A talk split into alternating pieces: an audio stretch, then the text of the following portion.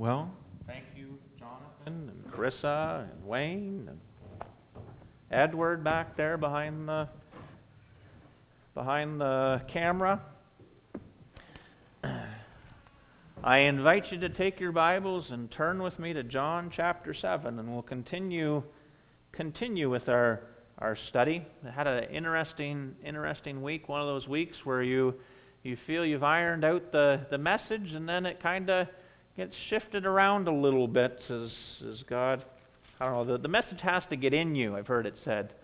And uh, when it's not in you, well, it's, it's not the message to be preached. So that's kind of where, where I've been the last couple days. But we're thankful that the Spirit, um, well, leads us in our study, allows us to understand the text, and uh, He's with us this morning. So why don't we just begin in prayer? And we'll ask that uh, God would lead. Dear Heavenly Father, Lord, we thank you again just for this time where we can freely open your word.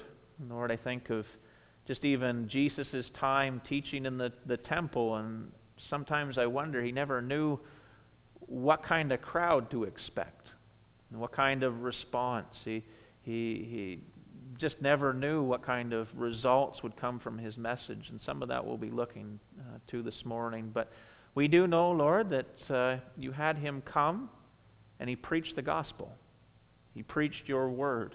It, didn't hinge on what the people thought, it didn't hinge on, on what was tickling ears, it didn't hinge on what the Pharisees thought he should be doing. He preached the gospel. That's why he came.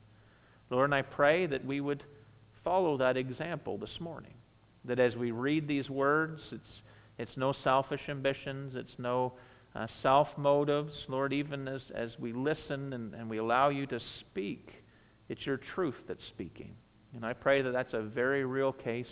And in each person that's joined us this morning, Lord, be, be with me as I, I share this message. And, and Lord, I just pray that you would move and we would be sensitive to that.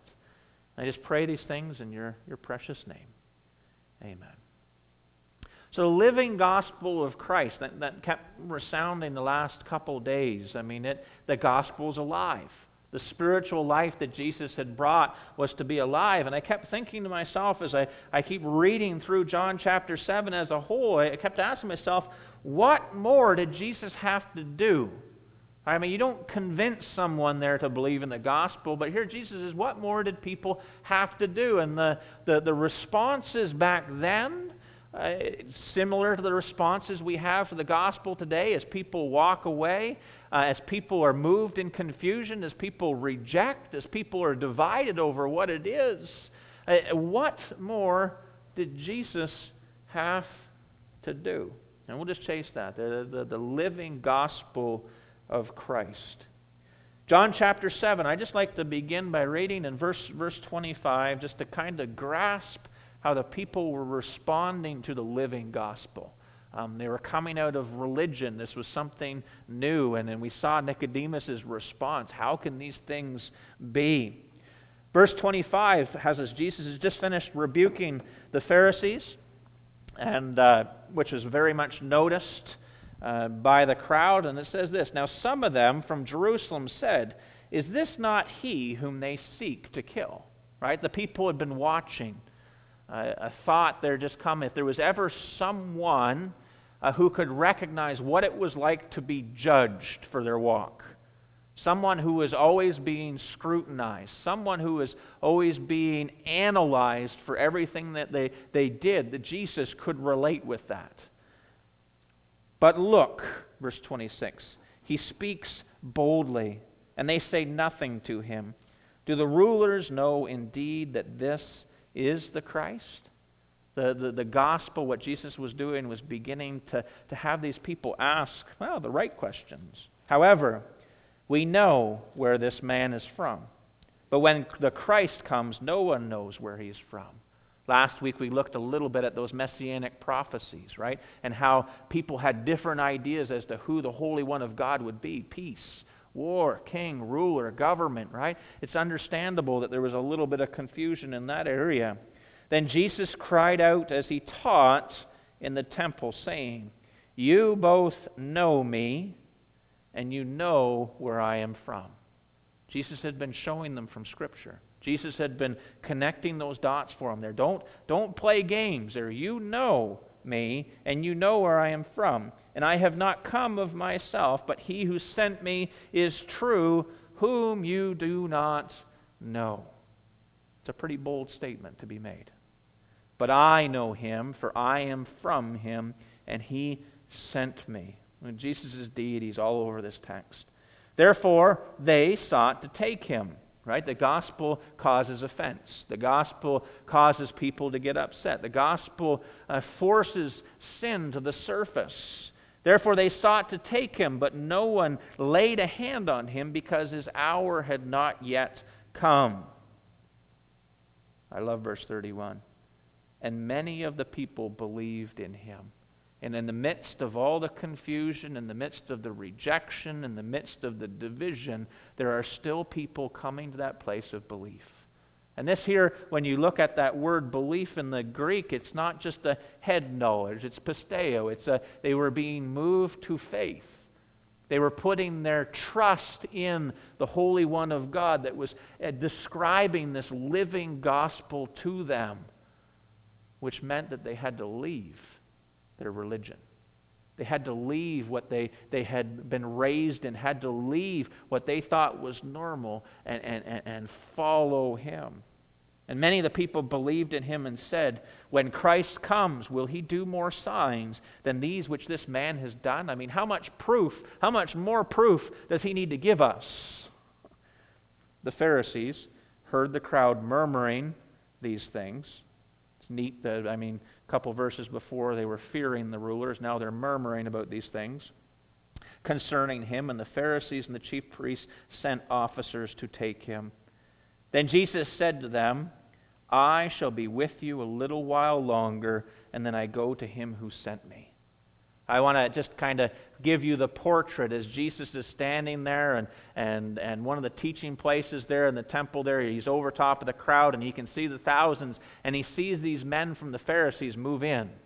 He knows why they've come. He knows the Pharisees are, are going to attempt to silence him, remove him, right? And as Jesus is looking over the crowd of these people that are listening with, with all kinds of confusion, rejection, and division, he says, I shall be with you a little while longer, and then I go to him who sent me. You will seek me and not find me, and where I am, you cannot come. There's only one way to step into God's kingdom and that's believing that Jesus is the Christ, the Son of God, and that by believing you may have life in His name. There's only one way to enter into a relationship with, with God. There's only one way to receive that eternal life. Right? I shall be with you a little while longer, and then I go to Him who sent me.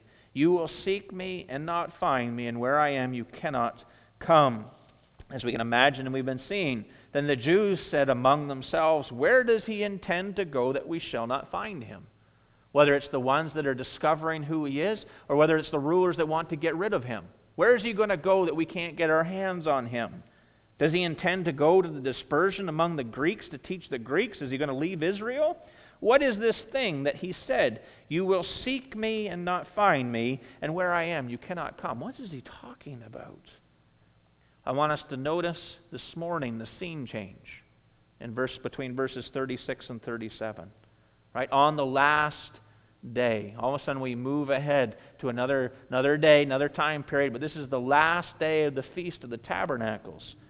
On the last day, that great day of the feast, Jesus stood and cried out, saying, If anyone thirsts, let him come to me. Let him come to me and drink. He who believes in me, as the scripture has said, out of his heart will flow rivers of living water. And I think John, the Apostle John, as he writes to the early church, he, he remembers the conversation that Nicodemus and Jesus had. And Nicodemus going, How can these things be? And he gives us an explanation here, right? But this, talking about the, the heart flowing rivers of, pardon me, the heart will flow rivers of living water. But this he spoke concerning the Spirit, whom those believing in him would receive, for the Holy Spirit was not yet given, because Jesus was not yet glorified. He was not yet lifted up. And I think we better stop there or we're going to be here all morning. But the gospel of Christ. And I challenge you to think with, with me again what more did Jesus have to do? I mean, he was presenting a living gospel. He was presenting doctrine. He was authenticating himself. He was doing signs bearing witness of who had sent him. What more did he have to do? And, and still we see confusion. Still we see rejection. Still we see division. I'd like to start this morning just looking at verse 32. The people had just come to that place where they're saying, How much more does Jesus have to do? How much more proof does he have to give us?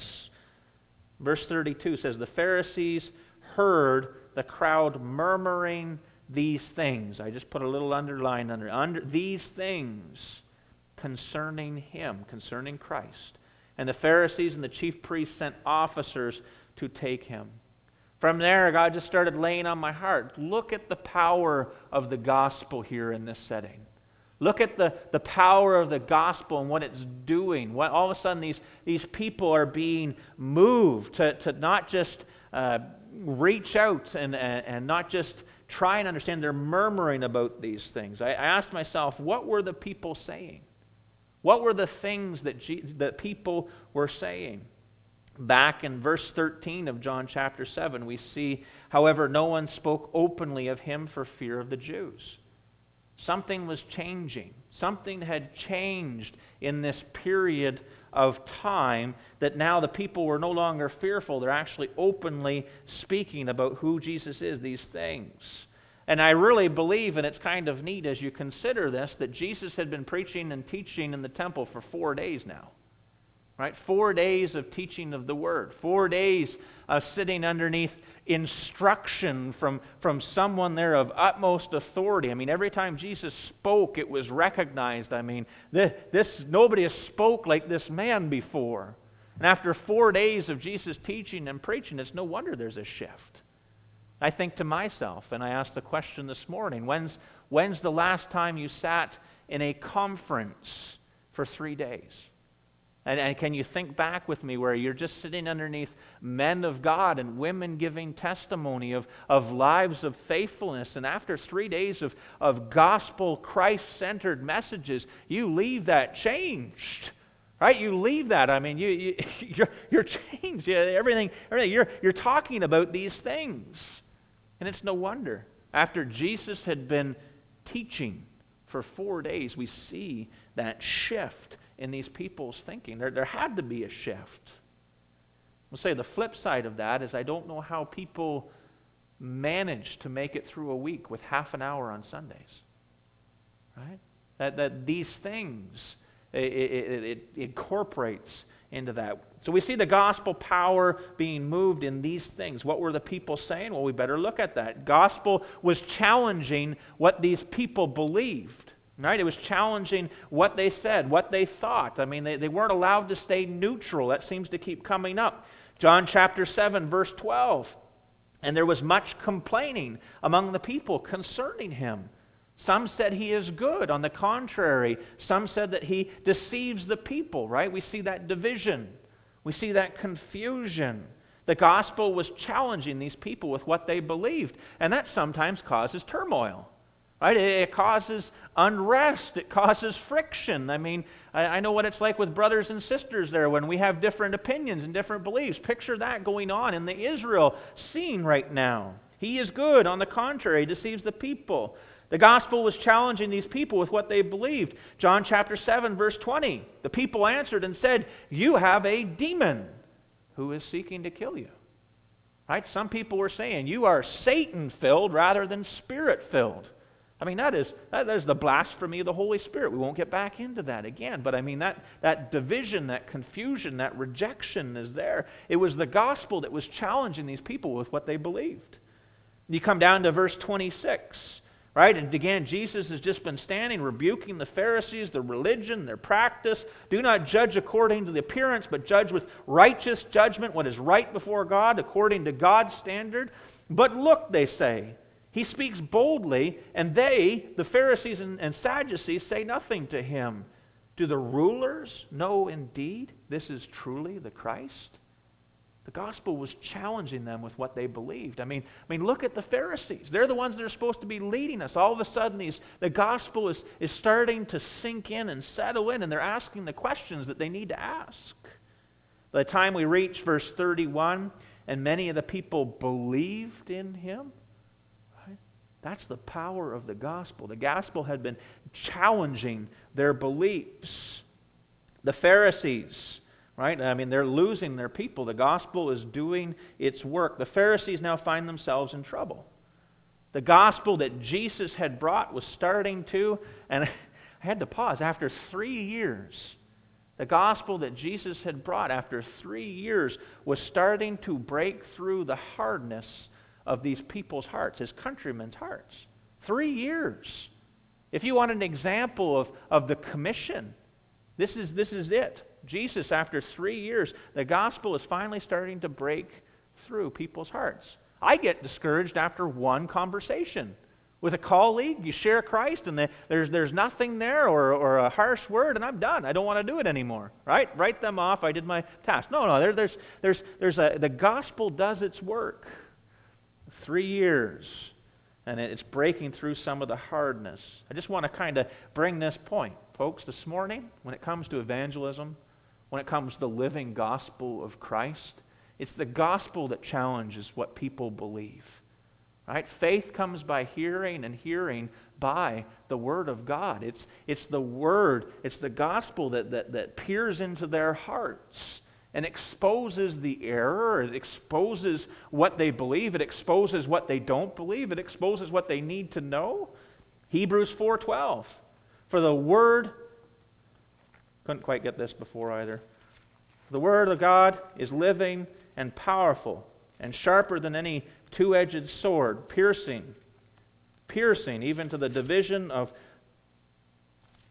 soul and spirit. I better just read it. For the Word of God is living and powerful and sharper than any two edged sword, piercing even to the division of soul and spirit and of joints and marrow, and is the discerner of the thoughts and the intents of the heart. I remember the first time teaching Awana, and I, I'm pretty sure there I didn't have the nerves then, but uh, I, teaching Awana, reali- realizing in Awana that that verse was speaking about hardened Israel. You read that chapter. Right? An Israel that had rejected Christ, that had hardened their hearts. And what is it that, that Hebrews 4.12 says that's going to pierce through that hardness? It's the Word of God. It's the gospel. The gospel challenges them with what they believe. And, and Chris and I's trip to, to Israel this spring, there's a hardness still there. But it's the Word of God, it's the gospel that's going to challenge and, and bring them out of that. So we have the gospel was challenging these people with what they believed. And then we're going to see the gospel of Christ was breaking through. Verse 32 again, and we'll work our way through this. The Pharisees heard the crowd murmuring these things. So they're being challenged. The gospel is challenging what they believed concerning Him. These things concerning Christ, right? The, the gospel of Christ was breaking through, and it's always about Christ. Right? When you gear your conversations, when you gear your, your, your presentation, when you, when you have that, that opportunity, you center around Christ, and that is what breaks through. That's what sheds that light in that darkness. You know, saying grace over meals is great, bringing, you know, focus on God, right? But it's not bringing Christ and that gospel into the center of it. I think bringing people to church is great. But those co- conversations and those gospel opportunities have to be concerning Him, right? It's, it's the gospel that breaks through. When I think of the people murmuring, and uh, I think there that that you know, you think you should not murmur. My mom didn't like me murmuring. I normally got a rap on the hand for murmuring and, and what have you. But, but uh, they've gone from fear to, to murmuring these things concerning him. The gospel of Christ was breaking through. The people were beginning to realize that what Jesus was teaching was very, very different than the other teachers. Right? I mean, the Pharisees were not teaching anything close to what Jesus was teaching. Jesus was bringing the new covenant. Jesus had opened the, the Word of God and was teaching doctrine. Jesus brought an authority back to God's Word, not man's law. right? It was, it, it was completely different. Jesus' doctrine was not about what the people wanted. Right? And the Pharisees have a, a reputation of exalting themselves, right? And, and building themselves up and beating them on the breast and saying, Look at me. Jesus had none of that. Jesus' doctrine was not, was not about himself. Pardon me. Jesus' doctrine was not about what people wanted. Jesus' doctrine was not about what he wanted. How many times have we read in the Gospel of John it's about doing the will of the Father? The Father has sent me. Right? And again, when you think of it, Jesus was teaching with no hidden agendas. Right? The gospel was just transparent. This is why I've come. This is, and, and, he keeps showing them over and over and over again. And that's why the gospel starts breaking through. He was transparent, no hidden agendas. Jesus' doctrine was about what God said. Right? The gospel is about what God said, what God commands, what God expects. And there is something refreshing when there's no hidden agenda, when you know the speaker isn't trying to uplift themselves. Right? There is something when you know that God is saying it and you're saying, Yes, I know I am supposed to be obeying that. There's something refreshing. Faith to obedience. Again, the other side of that is these people knew that there was something wrong. Right? In religion, they knew there was an emptiness. They knew that there was something missing. As Jesus was preaching, there was confusion, there was rejection, there was division, but there was a recognition that he's presenting something completely different that they did not have. As the gospel was breaking through, they were beginning to realize that what they had been doing was religion and it was empty. All right? And that's, that's, a, that's something really to process. Right? As they're murmuring these things concerning him, it's going, well, you know what? He's saying this, and this is what we do. Right? He's, he's leading us in this direction, and he wants us to follow him here. But the Pharisees are saying this. They're seeing that contrast of religion and relationship with God. I considered here, and again with the, the murmuring, you can't sit under Jesus' teaching, the Word of God, and the moving of the Spirit and not be affected. Right? You can't. It, it, there's always a response needed. I mean, even the Pharisees here, and we see it in their response, the Pharisees get angry. That's a response, right? As the gospel is presented, there, there's a response that, that's needed. The gospel and we think there of Jesus even from the beginning, as John the Baptist goes to prison, takes up the message of the gospel repent, the kingdom of heaven is at hand. The gospel, that call to repentance, forces sin out in these moments. It does. It forces sin out. And we see that in the Pharisees' response. Jesus is preaching the gospel, and the Pharisees and the chief priests sent officers to take him. I just can't quite get past the power of the gospel this morning.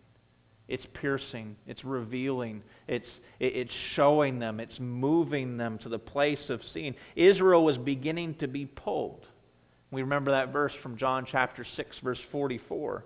No one can come to me unless the Father who sent me draws him, and I will raise him up in the last day. Israel was beginning to be pulled. That Greek word was uh, dragged into God's kingdom, right? Israel was being pulled through the teaching and the preaching of the word. As the gospel was being presented, Israel was being pulled into that. They were, they were being forced to come face to face with that. They were being pulled towards Christ and the message he had come to bring. What a beautiful thing to consider. People responding. But then you think of where we are today. We think of, of people in our bubbles, people in our spheres, people in our, our lives, our families who are hardened toward the gospel, people who have walked away from the faith. Right? You think of those who, who won't even consider, don't even, not even an inkling to talk about Jesus. I ask myself the question what was it that was reaching the hearts of hardened Israel? It was the teaching of the Word of God. And it was the gospel, the power of the gospel. Right? And I want to emphasize that this morning. Right? We can try and try and try. We can create programs and opportunities, and we can create everything underneath the sun, but it's the, the faith comes by hearing, and hearing by the Word of God. The, the, the people in our lives who are hardened need to hear the gospel. They need to see these verses. They need to come face to face, just as Jesus was showing Israel from Scripture who He is. What breaks through the hardened hearts and lives of our, our lost loved ones? It's the Word of God, it's the gospel. It's as the Spirit moves us and we step into those opportunities. It, uh, it is no other, other way. Lastly, when I think of the murmuring and these things as Jesus is presenting them, and I mean, again, this is new. Right? This is, this is something that they had to process, and it was the gospel that was doing it. I, I, I just thought through there that these people had to connect the dots. Right, and this has come up in, in, several conversations.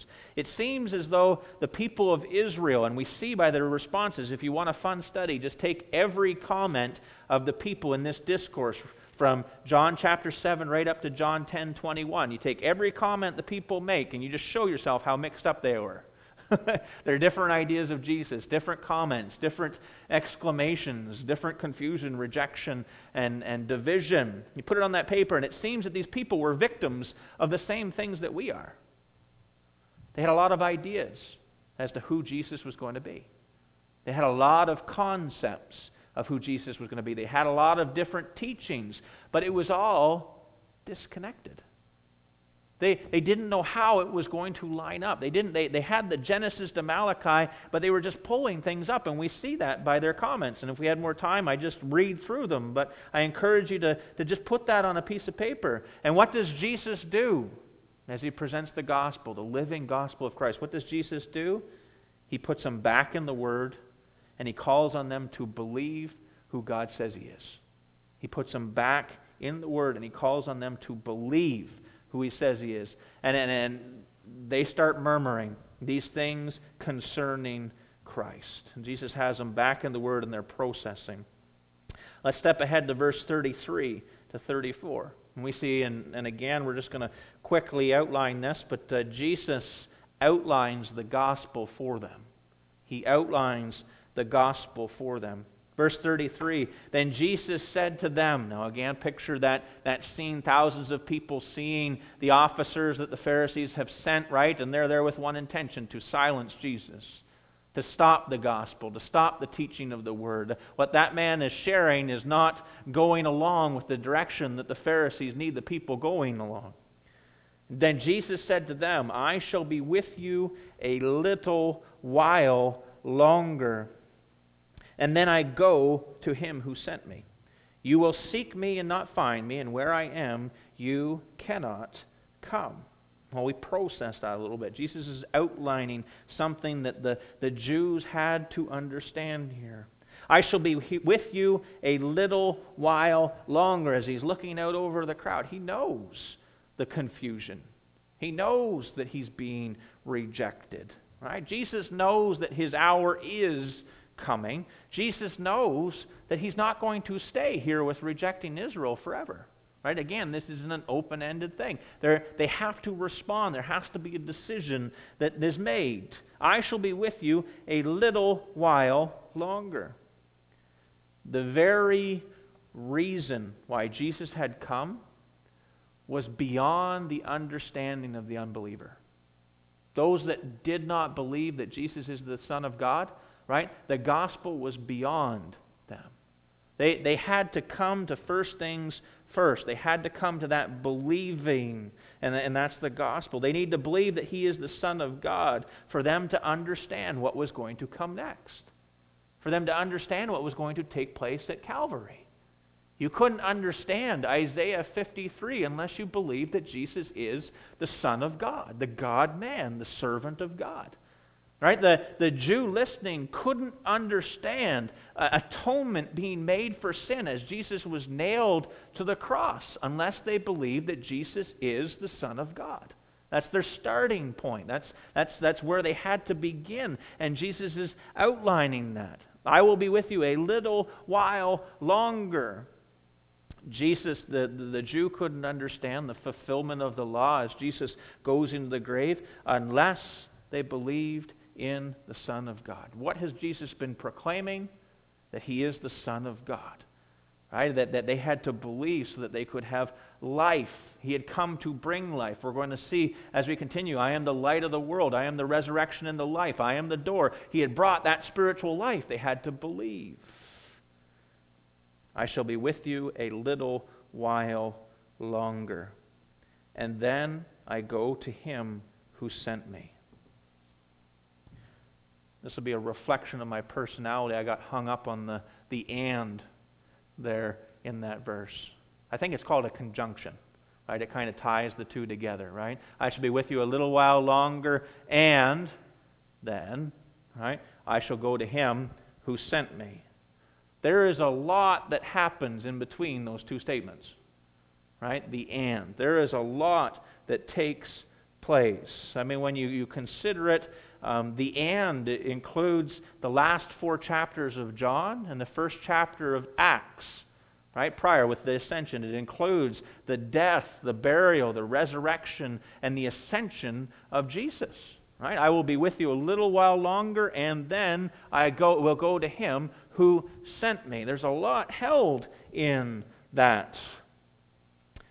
God's plan before the foundations of the world, God's plan of salvation for all men is contained in that and. then Jesus said to them, I shall be with you a little while longer, and then I and then I go to him who sent me. You will seek me and not find me, and where I am you cannot come. So I'll be thankful I gave the, the two notes. I left them in my office that I wanted to share on that one word. And Jesus had come to offer the new covenant to Israel. God's provided righteousness through Christ. Israel needed to believe that he is the Son of God in order to receive what only Christ could give them. Israel rejected that.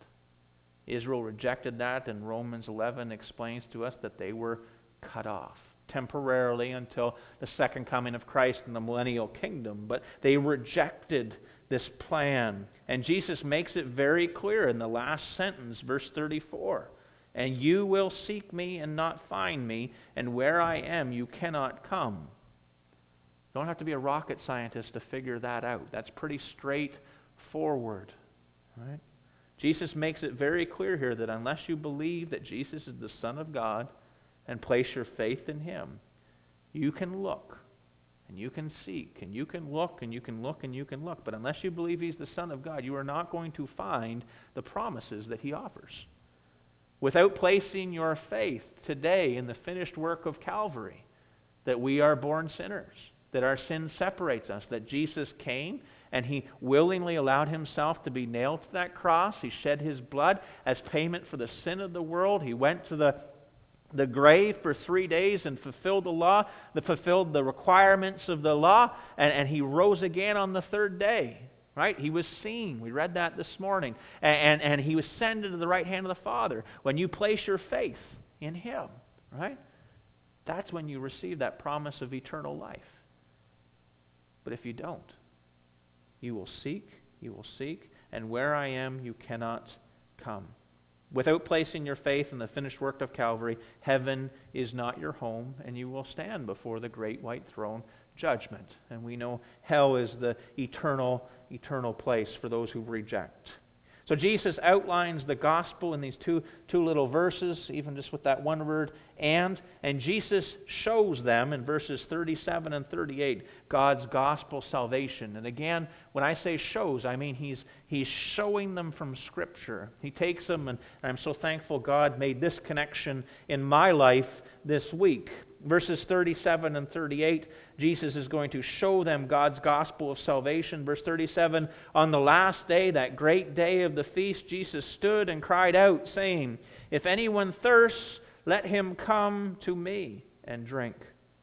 He who believes in me, as the scripture has said, out of his heart will flow rivers of living water.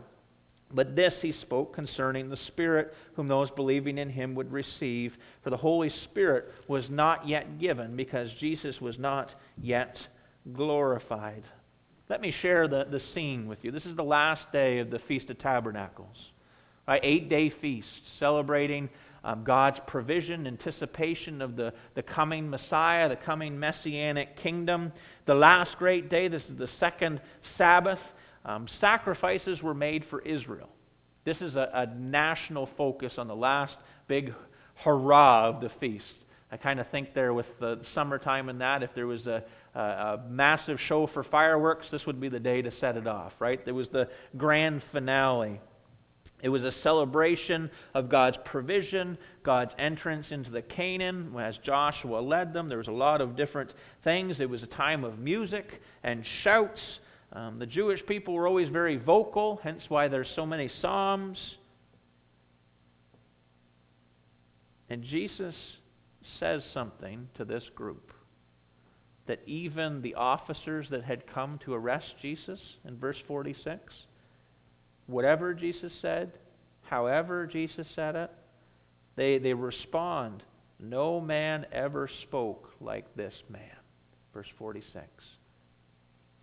Jesus says something here that has the very men sent to arrest him exclaim, No one has ever spoke like this man. What was it that he said? Was it how he said it? I mean, again, he's preaching in the temple right there. And in John chapter 8, verse 20 says that he's teaching from the treasury. He has the, the audience. What did he say? How, how did he say it? If anyone thirsts, let him come to me and drink. He who believes in me, as the scripture has said, out of his heart will flow rivers of living water. I think most of them would have been like, Nicodemus. How can these things be? What, what is he talking? Unless Jesus was connecting a dot. Unless Jesus was showing them from Scripture, right? Unless he was, he was making them see what God had promised. These people, according to Jewish tradition, were corporately singing and chanting a Isaiah 12 chapter, a song from Isaiah chapter 12 a prophecy about a few different things, and we need to turn there. From there, we'll, we'll draw our close. Isaiah chapter 12. Corporately, they would go through the streets chanting and singing Isaiah 12. And imagine that. Isaiah 12 is all about the coming new covenant, coming Messiah, all about the coming gospel of Christ. Isaiah chapter 12, and just kind of to take note, in John 7, it says, In the last day or the great day, I think there is John is writing this, he's thinking about, In that day you will say, O Lord, I will praise you. Though you were angry with me, your anger turned away, and you comfort me. These people would be singing it about. It's about restoration. It's about being drawn back. It's about God providing what was needed for them to come back in a relationship with Him. Behold, verse 2 God is my salvation. Gospel. God is my salvation. I will trust and not be afraid. For yea, the Lord is my strength and my song. He has also become my salvation. Verse 3 Therefore, with joy, you will draw water from the wells of salvation. Should almost do a message on Isaiah 12. But what he just said? Out of your heart will flow rivers of living water. The gospel, he's talking about the Holy Spirit to come. Therefore, with joy you will draw water from the wells of salvation. And in that day you will say, people singing, walking through the temple, Jesus is, is in that place listening and watching the people celebrate, saying these words. Therefore, with joy you will draw water from the wells of salvation. And in that day you will say, Praise the Lord, call upon his name, declare his deeds among the peoples, make mention that his name is exalted, sing to the Lord, for he has done excellent things. This is known in all the earth. Cry out and shout, O inhabitants of Zion, uh, dwellers of Jerusalem. What does that last part say? For great is the Holy One of Israel in your midst. You see that connection? Can you picture they're singing the song and Jesus is standing in the temple going, Hey! Verse 3 Therefore, with joy you will draw water from the wells of salvation. What does that mean? For great is the Holy One of Israel in your midst. Christ, Holy One of God, Son of the living God. You see how Jesus takes what they're doing and, and directs it all to them seeing himself as the anointed Messiah, the Son of God, the Holy One of God. So then we come back to John chapter 7 and we see him that Jesus is showing them the gospel, showing them God's, God's salvation, his promise, the, the messianic promise. And he says, If anyone thirsts, you know that well you're singing about? You know that salvation you're looking for? You know that promise, that, that new covenant promise that, that you're celebrating here with the feast?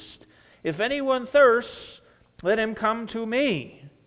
Come to me. I am that well, casting crowns. Come to the well. Come to me and drink.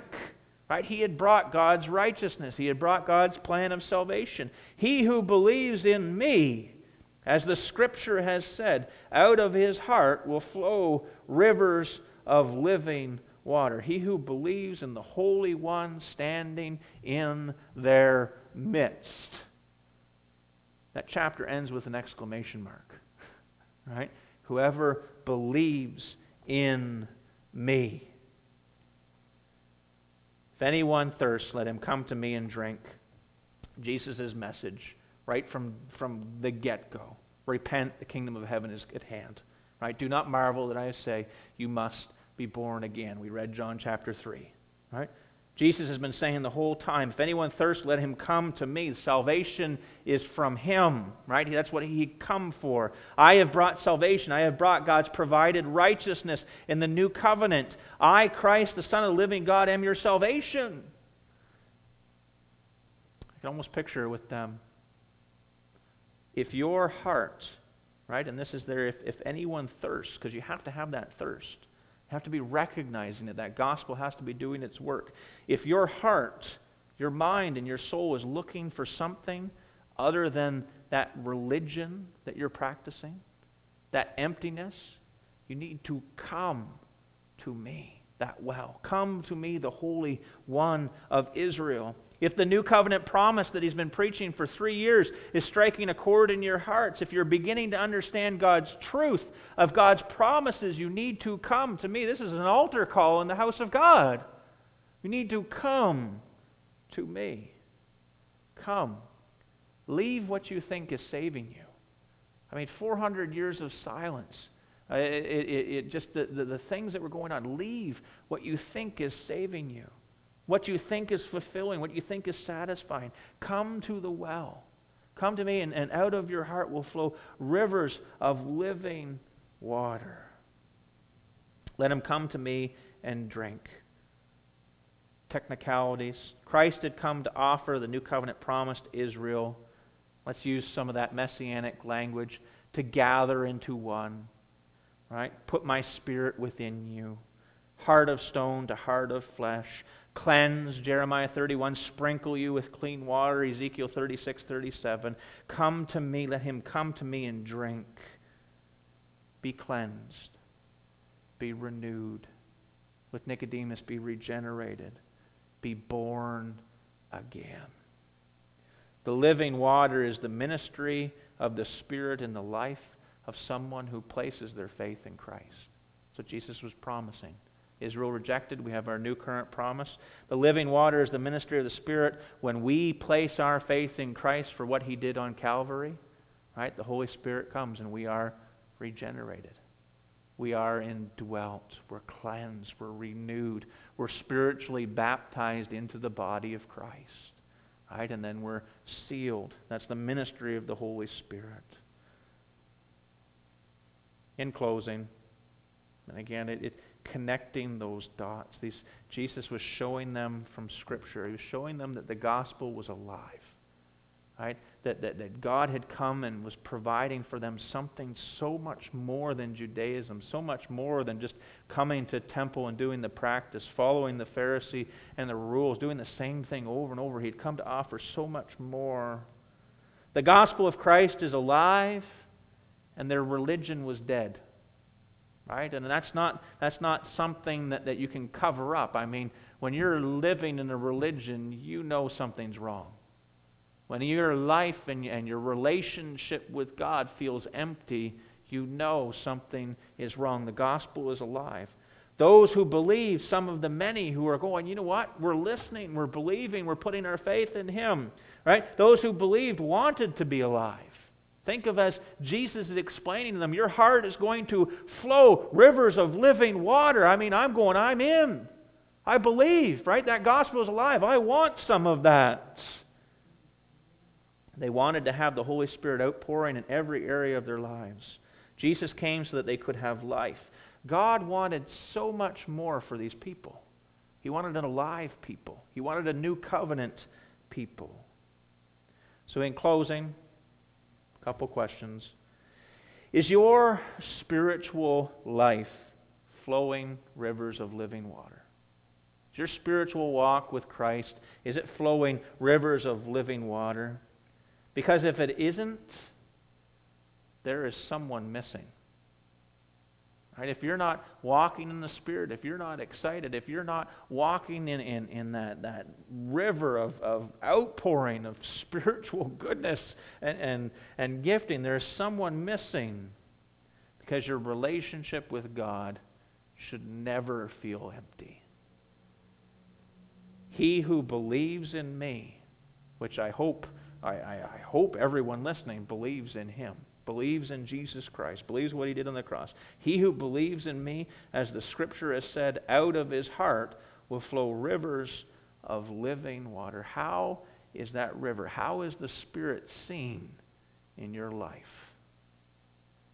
Dear Heavenly Father, Lord, we, we thank you for this time. With heart, and thank you so much for Jesus' teaching. We thank you for how it, it does go from Genesis to Revelation. But Lord, there is an application for this morning. There's an application that can't be missed. Lord, I, am sure and I know, and, and, and I have conversations with many people, and I've lived that life where I didn't hear God speak. I've lived uh, many, many years of my life where my relationship with you felt empty.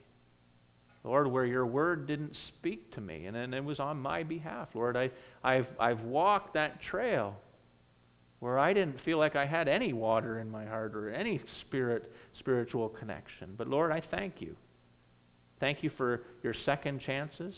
Lord, I thank you for your grace and mercy. And I pray that if there's anyone listening, Lord, that knows that empty feeling, if there's anyone listening that doesn't know you, maybe there's someone here uh, as they're, they're watching and listening that even just the idea of believing in you is, is a little confusing. I pray that they would reach out for help. Lord, I pray that they would talk to maybe the person beside them. Lord, that they would call, call me here at the church. Lord, they wouldn't, they wouldn't go through another day not knowing what this river of living water is. And I pray that those watching and listening would recognize that um, the churches do offer, offer help in this area. There is prayer meetings. Or there is Bible studies, there is support, there is appointments that they can make to take that next step there to get the encouragement and the support, Lord. And I pray that again, no one listening this morning would feel empty in their walk with you. We thank you for this living water. We thank you for your Holy Spirit. We thank you for salvation. Lord, and I just pray that you would move in a powerful way this week. We just pray these things in your precious name. Amen.